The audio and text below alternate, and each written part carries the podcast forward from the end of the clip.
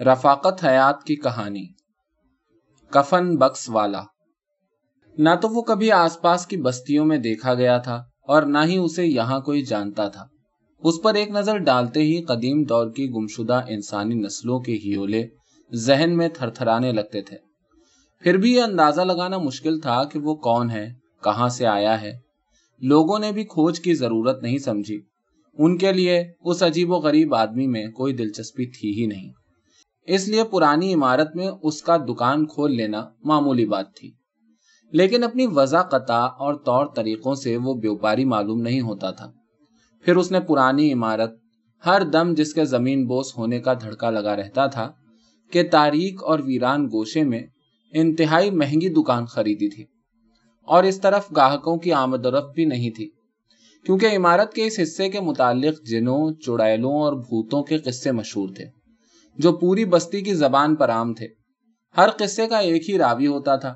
عمارت کا بڈھا پھوس چوکی دار جو شام ڈھلتے ہی لالٹین اور لاٹھی پکڑے تاریخ راہداریوں میں بھٹکنے لگتا تھا۔ اور یہ چوکی دار ہی تھا جس نے پہلے پہل اس عجیب و غریب آدمی سے تعلق جوڑا۔ دونوں نے جب پہلی مرتبہ دکان کا شٹر اٹھایا تو بہت سی چیخیں دیواروں سے ٹکرا کر رہ گئیں۔ کوئی تیز بو ان کے نتنوں سے ٹکرائی اور حرام مغز تک جا پہنچی۔ چوکی دار نے کانپتے ہاتھوں سے بجلی کا بورڈ تلاش کیا۔ ساٹھ وولٹ کے بلب نے دکان کا وحشت بھرا چہرہ ظاہر کر دیا۔ وہ مسکراتا ہوا دکان میں گھسا، جبکہ چوکی دار اس کی مسکراہٹ کی تفہیم ڈھونڈتا باہر نکل گیا۔ جب اس نے دکان کے فرش، دیواروں اور چھت کا جائزہ لیا، تو اس کی مسکراہٹ ایک خاموش ہنسی میں تبدیل ہو گئی۔ اکھڑا ہوا فرش، مٹی، کاغذوں اور لکڑی کے ٹکڑوں سے اٹا تھا۔ اس پر چوٹیوں اور کاکروچز کی بہتات تھی، جبکہ دیواریں مکڑی کے جالوں اور چھپکلیوں سے آلودہ تھیں۔ چھت سے دو تین چمگادڑیں چمٹی ہوئی تھیں۔ بلب جلتے ہی ان کے پر سمٹ گئے تھے۔ دیواروں کی دراڑیں کسی خزانے کی طرح الجھی ہوئی تھیں۔ وہ بہت دیر تک خاموشی سے ہنستا رہا۔ بلب کی زرد زرد روشنی میں اس کا سایہ سمندر میں ڈولتے جہاز کی طرح ہلتا رہا۔ اگلے دن اس نے صفائی نہیں کروائی۔ بلکہ ایک مزدور سے کچھ سامان اٹھوا کر وہاں پہنچا۔ وہ سامان بیچنے کا نہیں تھا، اسی لیے اس نے باہر رکھوا دیا۔ ایک آرام کرسی تھی، جس پر وہ ٹانگیں پھیلا کر بیٹھ رہا، اور ایک انگیٹھی تھی، جسے اس نے فرش پر پھیلے کچرے سے گرم کیا۔ پھر انگیٹھی کے کوئلوں سے بیڑی سلگائی اور لمبے لمبے کش بھرنے لگا۔ عمارت کے اس حصے میں ہوا کا گزر نہیں تھا، لیکن پھر بھی اس نے اوور کوٹ پہن رکھا تھا۔ جس کے سارے بٹن بند رہتے تھے۔ اس کے لانگ شوز شکاری کے جوتوں جیسے تھے اور اس نے کالا ہیٹ پہن رکھا تھا۔ اسے آرام کرسی پر دراز، بیڑی پیتے ہوئے دیکھ کر یوں لگتا تھا جیسے دنیا کی سیاحت سے ابھی لوٹا ہو اور سستا رہا ہو۔ چوکی دار پھر آ گیا اور اس کی خوشامد کرتے ہوئے مسکرانے لگا۔ مگر اس نے چوکی دار کو نہیں دیکھا۔ بیڑی میں مگن رہا۔ پھر باقی ماندہ ٹکڑا انگیٹھی میں پھینک دیا۔ شولے کو دیکھ کر اس کی آنکھیں چمکنے لگی جب اس نے چوکی دار پر نگاہ ڈالی تو وہ آنکھیں نہ ملا سکا۔ اس نے اوور کوٹ کی جیب سے پانچ روپے کا نوٹ نکال کر اسے تھمایا تو چوکی دار نے پہلی بار اس کے ہاتھوں کی یخ بستگی کو محسوس کیا۔ اسی لمحے اس کے چہرے کو بھی غور سے دیکھا جو جھریوں سے اٹا ہوا تھا۔ ہونٹ سوکھے ہوئے تھے۔ اس کی آنکھوں میں مکارانہ چمک تھی۔ چوکی دار نے اسی وقت فیصلہ کیا کہ آئندہ اس کے سامنے نظریں نہیں اٹھائے گا۔ اس نے انگیٹھی کو آرام کرسی کے نزدیک کھسکا لیا اور ہاتھ سینکنے لگا۔ اس کا جسم کانپ رہا تھا اور ہونٹ ہل رہے تھے۔ وہ مطمئن تھا کہ یہاں پر ہر کوئی خود میں مگن ہے اور اس کے کام میں کوئی مداخلت نہیں ہوگی۔ پھر بھی اس نے خود کو اس ویران گوشے کے انتخاب پر داد دی۔ شاید وہ بیوپاریوں کی نفسیات سے آگاہ نہیں تھا۔ اس کے دکان خریدنے سے زیادہ انہیں اس بات سے دلچسپی تھی کہ وہ بیچتا کیا ہے۔ ان کے ہر کارے اس کی ٹوہ میں لگے تھے اور اپنے مالکوں کو خبریں پہنچا رہے تھے۔ لیکن اس کے متعلق کوئی خبر ہوتی ہی نہیں تھی۔ وہ ہر روز سب سے پہلے وہاں پہنچتا، اپنی دکان کھولتا، کونوں خدروں میں رینگتے حشرات کا جائزہ لیتا، مسکراتا اور پھر ہنسنے لگتا۔ پھر آرام کرسی کو گھسیٹ کر باہر نکالتا اور اس پر دراز ہو جاتا۔ فرش کا سارا کچرا انگیٹھی میں جل چکا تھا۔ اس لیے دکان میں صرف کیڑے مکوڑے باقی رہ گئے تھے۔ ایک دن اس نے چوکی دار سے کچھ سوکھی لکڑیاں منگوا کر دکان میں ڈال لی۔ چوکیدار جانتا تھا کہ یہ انگیٹھی میں جلنے کے لیے ہیں اور جب یہ خبر دکانداروں تک پہنچی تو وہ حیران ہوئے اور ہنسی میں لوٹنے لگے۔ وہ سمجھ گئے کہ یہ آدمی مخبوط الحواس ہے اور انہوں نے اپنے ہرکاروں کو اس کی ٹوہ لینے سے روک دیا۔ اس کا وہی معمول تھا۔ آرام کرسی پر دن گزارنا، انگیٹھی پر ہاتھ سیکتے رہنا اور بیڑیاں پھونکنا۔ وہ آرام کرسی سے اٹھتا ہی نہیں تھا، نہ کہیں جاتا تھا۔ اس کا جسم صرف اس قدر ہلتا تھا جتنا کہ انگیٹھی پر ہاتھ سیکنے کے لیے ضروری تھا۔ اس کی خبر گیری کو آتے ہوئے دیکھ کر چوکی دار ہمیشہ ٹھٹک جاتا تھا۔ اسے لگتا کہ آرام کرسی پر مردہ جسم پڑا ہے۔ وہ شام ڈھلے دکان بند کرتا اور بستی کی مخالف سمت چل دیتا۔ ایک روز چوکی دار حسب عادت اس کی خبر کو پہنچا تو دکان کو لکڑی کے تختوں سے بھرا ہوا پایا۔ وہ حیرت سے اندر کو جھانکتا رہ گیا۔ وہاں سیاہ مخمل کے تھان، فوم کے بڑے سے رول اور ٹین کی چادریں بھی تھیں۔ وہ سمجھ نہیں سکا کہ یہ عجیب و غریب آدمی کیا بیچنا چاہتا ہے۔ چوکیدار نے مسکراتے ہوئے اسے دیکھا۔ وہ انگیٹھی کے کوئلوں کو گھور رہا تھا۔ لیکن جب اس نے جیب میں سے دس روپے کے دو نوٹ نکالے اور اس کے ہاتھ میں تھما دیے پھر اس کے چہرے پر کچھ اس طرح نگاہ کی کہ چوکیدار کو اپنی جان نکلتی ہوئی محسوس ہوئی۔ اس کی دکان اچانک بند ہو گئی، وہ کہیں چلا گیا تھا۔ جب اس نے یہ خبر بیوپاریوں کو سنائی تو انہیں کوئی تعجب نہ ہوا۔ کچھ عرصے بعد ایک صبح چوکیدار نے اس عجیب و غریب آدمی کو دکان کھولتے دیکھا تو خوشی سے مسکراتے ہوئے اس کے گرد منڈلانے لگا۔ اس نے اس کے گرد آلود لباس اور کیچڑ سے اٹے جوتوں سے اندازہ لگا لیا تھا کہ وہ کسی لمبی مسافت سے لوٹا ہے۔ چوکیدار نے آرام کرسی باہر نکال دی۔ وہ ٹانگے پھیلا کر لیٹ گیا اور لمبے لمبے سانس بھرنے لگا۔ چوکیدار نے انگیٹھی بھی گرم کر دی، مگر اس میں ہاتھ سیکنے کی بھی ہمت نہیں تھی۔ اس کا سر بائیں طرف ڈھلک گیا اور آنکھیں بند ہو گئی تھی اگلے دن وہ دو آدمیوں کو ساتھ لایا۔ دیر تک انہیں لکڑی کے تختوں، مخمل کے تھانوں، فوم اور ٹین کی چادروں کے متعلق کچھ سمجھاتا رہا۔ پھر آرام کرسی پر دراز ہو گیا۔ دوپہر تک عمارت کی دیواریں لکڑی کے تختوں پر ہتھوڑوں کی ٹھونکا پیٹی سے گوننے لگی ویوپاریوں نے دوبارہ اپنے ہرکارے دوڑا دیے اور جو خبریں انہیں موصول ہوئی ان پر وہ بہت حیران ہوئے۔ ان کا یقین اور پختہ ہو گیا کہ یہ عجیب و غریب آدمی واقعی پاگل ہے۔ سب لوگ ٹھونکا پیٹی کی آوازوں سے اتنے مانوس ہوئے کہ انہیں اس کی پرواہ ہی نہ رہی۔ لیکن عجیب و غریب آدمی پریشان رہنے لگا تھا۔ اس لیے کہ وہ دوسرے بیوپاریوں سے مختلف تھا۔ اسے بکری کی کچھ زیادہ فکر نہ تھی، مگر وہ چاہتا تھا، جو بھی مال تیار ہو، وہ مضبوط اور پائیدار ہو۔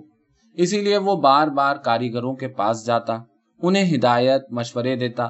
وہ جانتا تھا کہ بنی ہوئی چیز کی خامیاں درست کرنا ممکن نہیں ہوتا۔ کاریگر اس کی طبیعت سے واقف تھے، اسی لیے اس کی ہر بات تسلیم کرتے گئے۔ یوں بھی وہ ان کی محنت سے کہیں زیادہ رقم، بطور پیشی ادا کر چکا تھا۔ لکڑی کے تختوں، مخمل کے تھانوں، فوم اور ٹین کی چادروں کے خام مواد سے جب پہلا کفن بکس تیار ہوا تو عجیب و غریب آدمی کی خوشی دیدنی تھی۔ اس نے کفن بکس کا اچھی طرح جائزہ لیا، اس کی مضبوطی کو جانچا، آرام دہ ہونے کو پرکھا اور اس کی لمبائی، چوڑائی ناپنے کے لیے خود اس میں لیٹ گیا۔ پھر لیٹے لیٹے کوٹ کی جیب سے بیڑیوں کا بنڈل نکال کر کاریگروں کی طرف بڑھا دیا۔ انہوں نے ایک ایک بیڑی اٹھا لی۔ بیڑی پیتے پیتے وہ دونوں کسی خیالی دنیا میں پہنچ گئے، جبکہ وہ کش لگاتے ہوئے کسی گہری سوچ میں غرق تھا۔ ایک کے بعد بہت سے کفن بکس بنتے چلے گئے، حتیٰ کہ انہیں رکھنے کے لیے دکان میں بھی جگہ نہ رہی۔ بہت سے راہداری میں رکھ دیے گئے، اگرچہ کوئی گاہک بھی اس طرف نہیں آیا تھا۔ اس نے ایک اور دکان کرائے پر لے لی اور کفن بکس وہاں منتقل کر دیے۔ دکان کو پھر سامان سے بھر دیا اور کاریگر دوبارہ کام میں مشغول ہو گئے۔ اس نے دکان کے باہر جلی حروف میں لکھوا دیا تھا۔ کفن بکس والا۔ ہر مذہب کے تابوت ہر وقت تیار ملتے ہیں۔ نیز کفن دفن کا سارا سامان بھی موجود ہے۔ اب وہ کاریگروں کی طرف سے بے نیاز ہو گیا تھا۔ ان کے کام نے ظاہر کر دیا تھا کہ وہ اپنے ہنر میں تاق ہیں۔ سو وہ لانگ شوز چڑھائے اوور کوٹ پہنے، سیاہ ٹوپی گود میں رکھے، مسرور نظروں سے انہیں دیکھتا اور انگیٹھی پر ہاتھ سینکتے ہوئے بیڑیاں پیتا رہتا۔ کسی کو معلوم نہیں کہ یہ عمارت کتنی پرانی ہے۔ اس کی ضرورت بھی نہیں اور نہ ہی کسی نے اس کی بیرونی حالت پر غور کیا ہوگا۔ چھت کی ٹوٹی پھوٹی منڈیر، بے شیشہ کھڑکیاں، جھولتی ہوئی ویران بالکنیاں اور گھلی ہوئی خستہ لال اینٹیں۔ اس کی اوپری منزلیں کب سے خالی پڑی ہیں، جن کے باسیوں کے متعلق بہت سے قصے، کہانیاں، بستی کے لوگوں میں دہرائے جاتے رہے۔ لیکن اب کسی کو بھی یاد نہیں۔ کیونکہ عمارت کے بیرونی منظر کو دیکھ کر یہ خیال بھی ذہن میں نہیں آتا کہ کبھی اس کی منڈیروں پر دھوپ میں سکھانے کے لیے ملبوسات بچھائے جاتے ہوں گے، یا کوئی نوجوان لڑکی گھبرا کر کھڑکی کے پٹ بند کر دیتی ہوگی۔ اگر کوئی ایک مرتبہ عمارت کے بیرونی منظر کو غور سے دیکھ لے تو زندگی بھر ادھر نہ آئے، پھر بھی ہر کوئی گھسا چلا آتا ہے۔ اونگتا ہوا، بڑبڑاتا ہوا اور اپنے مطلب کی چیزیں خرید کر تیزی سے پلٹتا ہوا، جیسے دوبارہ نہیں آئے گا۔ مگر آتا ہے، اس روز نہیں تو اگلے روز آتا ہے۔ جب اتفاقاً بھی اس عمارت کے نزدیک پہنچ جائے تو اس کے اندر خود اکساہٹ پیدا ہوتی ہے کہ اندر چل کر دیکھا جائے اور یہی خواہ دیکھنے کی خواہش زندگی کی مجبوری بھی بن جاتی ہے۔ عمارت سے کچھ دور بو کے بھپکے نتنوں میں گھستے چلے جاتے ہیں۔ کئی سادہ لہو اسے خوشبو کہتے ہیں اور نتنے پھلا کے لمبے لمبے سانس بھرتے ہیں۔ باہر بڑے بڑے ڈھیر لگے رہتے ہیں۔ جن پر مکھیوں کووں اور کتوں کے ٹھٹ منڈلاتے رہتے ہیں۔ لوگ ناک سکیڑے بغیر شتابی سے عمارت میں داخل ہو جاتے ہیں۔ دکانوں کی روشنیوں کے باوجود راہداریاں تاریخ رہتی ہیں، مگر اتنی بھی نہیں کہ لوگ ٹکرا جائیں۔ فرش گیلا رہتا ہے، اس لیے قدم احتیاط سے رکھنے پڑتے ہیں۔ ہر دکان پر لوگوں کی بھیڑ دھکم پیل کرتی ہے، آپس میں الجھتی ہے، گالیوں کا تبادلہ کرتی ہے۔ ایسے میں دکاندار کی نرم آواز فیصلہ چکا دیتی ہے۔ اس عمارت کی دکانوں کے متعلق سب جانتے ہیں کہ یہاں انسانی ضرورت کی ہر شے مل جاتی ہے۔ اور اب تو کفن بکس کی دکان بھی کھل گئی تھی۔ دکانداروں نے عجیب و غریب آدمی کو کفن بکس والے کا نام دے دیا تھا۔ وہ گاہکوں کی فکر سے بے نیاز دن بھر آرام کرسی پر لیٹا رہتا۔ اس کی حرکات میں خفیف سی تبدیلی یہ ہوئی کہ وہ اپنی مخروطی انگلیوں سے کرسی کے بازوؤں پر اجنبی سی دھن بجانے لگا۔ کاریگر جب سستانے کے لیے کام روکتے اور یہ اجنبی دھن ان کے کانوں میں پڑتی، تو وہ اس کی پرسراریت میں گم ہو جاتے اور مبہوت ہو کر ایک دوسرے کو دیکھنے لگتے۔ ایسے میں کفن بکس والا غسیلی نظروں سے انہیں گھورتا اور اپنی انگلیوں کو روک دیتا۔ وہ چونک جاتے اور اپنے کام میں مصروف ہو جاتے۔ بہت دن گزر گئے تھے مگر ایک بھی کفن بکس نہیں بکا تھا، جبکہ کاریگر مسلسل کفن بکس بنا رہے تھے۔ وہ کسی بھی چیز میں کمی نہ ہونے دیتا۔ اس نے دو مزید دکانیں کرائے پر لے لی تھی اور تیار شدہ مال وہاں رکھوا دیا تھا۔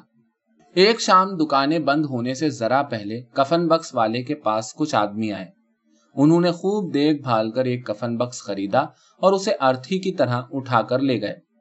اس پر دکانداروں میں چیمگوئیاں ہونے لگی اس شام کفن بکس والا دیر تک کہہ لگاتا رہا۔ اس کے کہہ الو کی چیخو پکار سے مشابہ تھے۔ مہینے کے آخر میں جب کریانہ مرچنٹ نے ادھار والا کھاتا کھولا اور حساب کتاب کرنے لگا، تو اسے کھاتوں میں گڑبڑ معلوم ہوئی۔ اس نے سمجھا کہ یہ اس کے بیٹوں کی کارستانی ہے۔ وہ ان پر پل پڑا اور غلیز گالیاں دینے لگا۔ اس کے بیٹے اپنی بے گناہی جتانے کے لیے دلائل دیتے رہے۔ مگر وہ تو ہوش گوا بیٹھا تھا۔ ہر گاہک کے کھاتے میں بہت کم چیزوں کا اندراج تھا اور اس کے ذمے جو ادھار بنتا تھا وہ بھی معمول سے کم تھا۔ پھر کریانہ مرچنٹ نے مہینے بھر کی فروخت کا حساب لگایا تو وہ بھی بہت کم تھی۔ اس نے اسی وقت اپنے بیٹوں کو کاروبار سے الگ کر دیا۔ سبزی فروش پر بھی یہ معاملہ کھل گیا کیونکہ وہ روز سامان خریدتا اور بیچتا تھا۔ کچھ دنوں سے شام تک بہت سبزی بچنے لگی تھی۔ جو صبح ہوتے گل سڑ جاتی اور اسے منافع کے بجائے نقصان ہونے لگا تھا۔ اسی لیے وہ سبزی کی مقدار گھٹاتا جا رہا تھا۔ شاید کتب فروش، درزی اور دوسرے دکاندار بھی اسی صورت حال کی زد میں آنے لگے تھے۔ مگر اگلے مہینوں میں سب کو خبر ہو گئی کہ گاہکوں کی تعداد گھٹنے لگی ہے۔ زیادہ نقصان کریانہ مرچنٹ کو ہو رہا تھا کیونکہ اس کی دونوں دکانیں سامان سے لدی پھندی ہوئی تھیں۔ اس نے گودام بھی کرائے پر لے رکھے تھے، جہاں وہ اجناس کا ذخیرہ کرتا تھا اور سستے داموں خریدی ہوئی چیزوں کو مہنگا فروخت کرتا تھا۔ لیکن اب گوداموں میں پڑے چاولوں، دالوں اور آٹے میں کیڑے پڑنے لگے تھے، حتیٰ کہ وہ چیزیں جو ڈبوں میں بند تھیں، خراب ہونے لگی تھیں۔ سبزی فروش کے گھر پر بھی آلو اور پیاز کا اسٹاک گلنے سڑنے لگا تھا۔ کتب فروش کچھ عرصہ مطمئن رہا، کیونکہ اس کی بکری یوں بھی کم ہوتی تھی۔ لکھنے پڑھنے کا سامان تین چار مہینوں میں ہی زیادہ بکتا تھا، مگر ان گاہکوں کی تعداد بھی گھٹنے لگی تھی۔ وہ مدت سے ادب اور سنجیدہ موضوعات پر کتب بیچنا چھوڑ چکا تھا۔ مگر اب نصابی کتب کی فروخت بھی گھٹ گئی تھی۔ وہ کاؤنٹر پر سر جھکائے پہرو ان چیزوں پر غور کرتا رہتا تھا۔ درزی بھی حیران تھا کہ بستی والوں نے تہواروں پر بھی نئے کپڑے سلوانے کم کر دیے تھے۔ وہ حیران تھا کہ ماتمی لباس سلوانے والوں کی تعداد بڑھنے لگی تھی۔ اس نے گزشتہ مہینے پچاس کفن بھی سیے تھے۔ کفن بکس والے کے طور طریقے نہیں بدلے۔ وہ صبح سے شام تک آرام کرسی پر لیٹا، بیڑیاں پھونکتا رہتا۔ اسے عمارت کے دکانداروں کی پشیمانی سے کوئی سروکار نہیں تھا۔ وہ جانتا تھا کہ سب سے اچھی ہنسی اس کی ہوتی ہے، جو سب سے آخر میں ہنستا ہے۔ کفن بکسوں کی فروخت پر اس نے کسی رد عمل کا اظہار بھی نہیں کیا۔ البتہ اس کے ہوٹوں کی مسکراہٹ کچھ گمبھیر ہو گئی اور پیشانی پر نئے تل نمایاں ہونے لگے۔ وہ انگیٹھی کو آرام کرسی کے بہت نزدیک رکھوانے لگا تھا۔ بعض اوقات اس کے جسم پر کپ کپی تاری ہو جاتی تھی، جو بعد میں خود بخود تھم جاتی تھی۔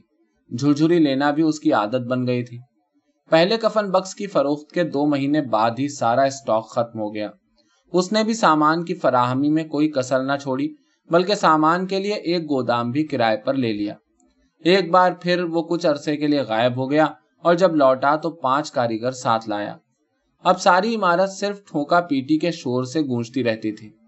عمارت کے کچھ دکاندار اپنی دکانیں بیچنے لگے تو کفن بکس والے نے انہیں سستے داموں خرید لیا اور وہاں نئے کاریگروں کو سامان ڈال دیا۔ ایک دن کریانہ مرچنٹ، سبزی اور کتب فروش آپس میں سر جوڑ کر بیٹھے اور شام ڈھلے تک سرگوشیاں کرتے رہے۔ وہ دکانیں بیچنا نہیں چاہتے تھے، جبکہ انہیں بہت نقصان ہو چکا تھا۔ سو انہوں نے عمارت میں رہتے ہوئے کاروبار تبدیل کرنے کا منصوبہ بنا لیا۔ کریانہ مرچنٹ نے عرقی گلاب اگر بتیاں لوبان اور دوسرا سامان خرید لیا۔ سبزی فروش پھول بیچنے لگا، جبکہ کتب فروش موت کا منظر، نمازوں اور دعاؤں والی کتابیں فروخت کرنے لگا۔ درزی کا کام بڑھ گیا تھا۔ اس نے ماتمی لباس اور کفن سینے کے لیے ایک کاریگر بھی رکھ لیا تھا۔ یہ عمارت کھنڈر ہو کر بھی کھنڈر نہیں بنی۔ اس کی خستگی بھی پہلے جیسی ہے۔ وہی ٹوٹی پھوٹی منڈیر بے شیشہ کھڑکیاں، جھولتی ہوئی ویران بالکنیاں اور گھلی ہوئی خستہ لال اینٹیں۔